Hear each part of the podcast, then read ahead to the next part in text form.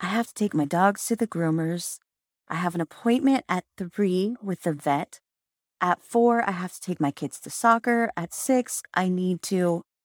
Okay, okay. You get the point. Everyone is busy.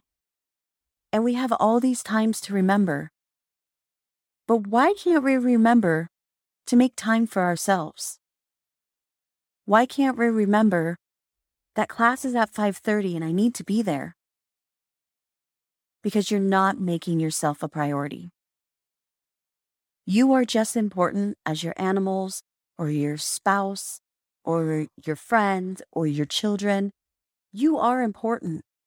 You need to make time for yourself. Set an alarm if you need to. Show up to class five minutes late if that's what it takes. You at least showed up. You made time for yourself. Make yourself a priority because you are important. If you aren't in good health, you can't help all these other people. You can't take care of them because you yourself are going to need taken care of. So set that alarm if you need to, write it in your calendar, make the appointment, whatever you need to remember.